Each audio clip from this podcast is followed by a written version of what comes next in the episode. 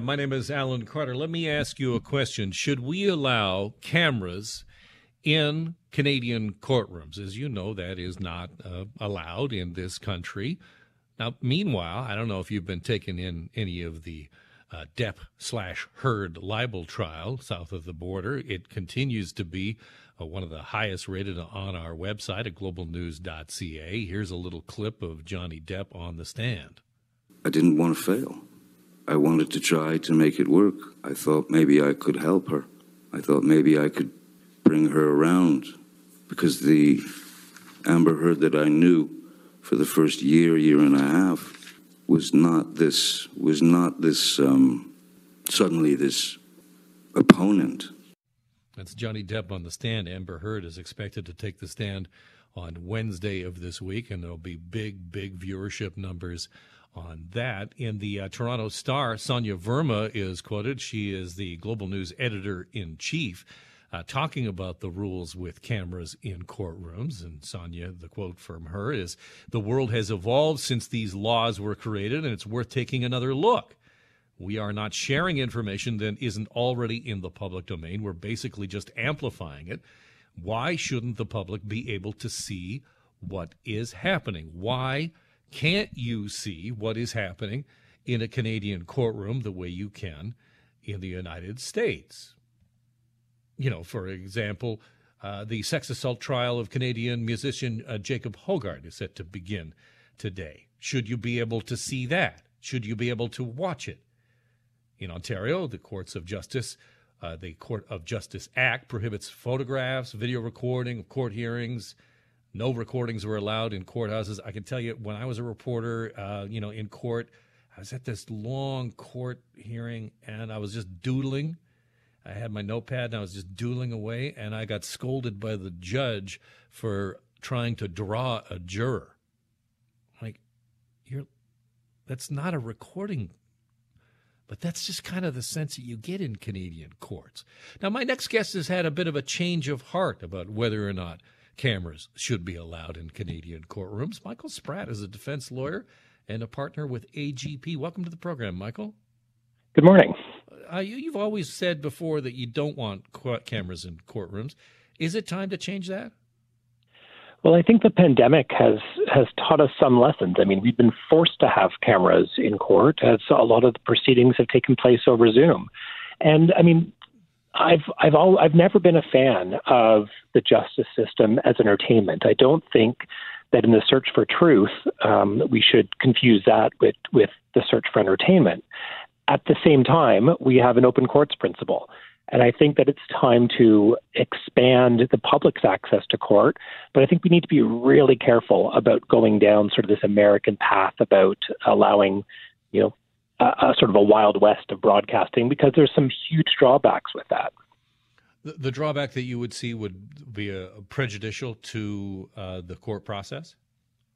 Yeah, there's a there's a number of things. I mean, imagine being um, a sexual assault complainant or someone who's experienced violence in the community or a witness to that violence in your community, and you know the the thought of coming forward to you know report allegations or to report being a witness to something terrible. Um, you know, having that broadcast on court TV and, and on YouTube for everyone to see and disseminate and clip and share. Um, that is a, a huge barrier.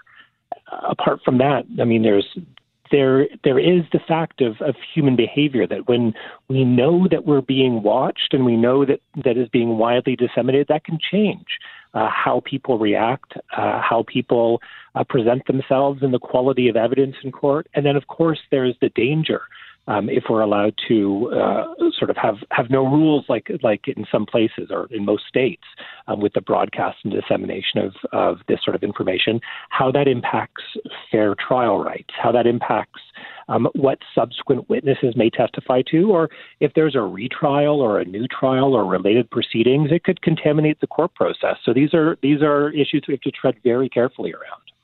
I, I absolutely hear your point about uh, court as entertainment uh, and the dangers there. But on the flip side, there's a kind of ridiculousness that we've seen, like, for example, with the bail hearings for the organizers of the so called freedom convoys in Ottawa. Those I was able to watch those online, but I was not able, even though I was able to to watch that, I was not able to disseminate any of that on this radio program or on any of the television programs that I host. I wasn't able to show it to Canadians. And isn't that does that make sense? Well, I, I think it does because it's it's about balance. It's about balancing sort of those negative features of of the dissemination um, with the public's right to know. And I completely understand the frustration that that many in the media uh, feel about um, you know access to documents, about constraints on being able to communicate public information, and we do have an open court principle. And it is a privileged position to say, you know, anyone can come to any court and watch any proceedings if you can take time off work and if you can travel and if you don't have disabilities um, and if you can afford childcare. So I think that what we've seen, for example, in the the trucker bail uh, hearings, um, is that you know we can open up the courts to the public using um, digital technology, and at the same time balance that with restrictions on uh, dissemination and um, and you know social sharing of that information uh, to make sure that we can have the public uh, attend and see justice be done in our courts, and at the same time limit some of the the opportunity for that really insidious and, and poisonous uh, tainting of the process uh, that that can occur if we have you know these clips being shared, clipped, and disseminated widely, as as we see in the U.S. and and I'll just add that when you have like court TV and YouTube, um, you know, our court shouldn't be content factories uh, for uh, for these platforms, and, and people shouldn't be making money off, you know, the wheels of justice, and and that's something that we need to think about too. I, I totally follow what you're saying. It's it's very nuanced. I guess my optimism of any kind of change that would allow a little bit more openness runs square into an institutional secrecy in courts. The number of times I've you know been to the you know the court the, the either the courtroom or to the document section and ask for a public document and say well you can't have it because you're a member of the media. I was like well this is a this is a public document and this happens over and over again. And and I mentioned at the beginning that you know, it's governed by the Courts of Justice Act that prohibits any photographs or video recording. I mean, how optimistic are you that there will ever be any kind of change or loosening of the rules?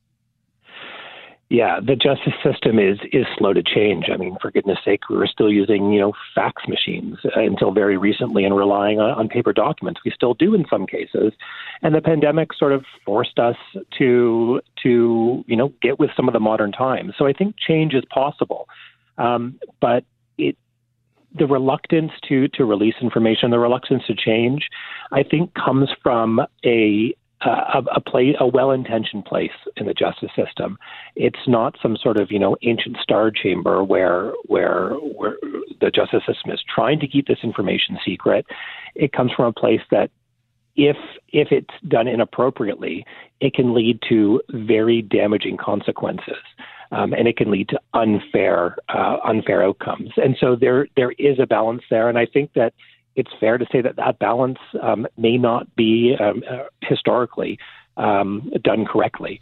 And I think that there are, are is room to uh, to modernize that and room to open it up. But I think at the same time we have to be uh, very careful because sometimes when a genie's out of the bottle, um, you know, it's it's hard to get uh, get that back in. And when we're dealing with you know literal questions about life and liberty and freedom and the presumption of innocence, um, we need to be really careful that we get it right the first time. Michael, great conversation. Appreciate your time today. No problem. Anytime. That's Michael Spratz, defense lawyer in Ottawa, partner with AGP.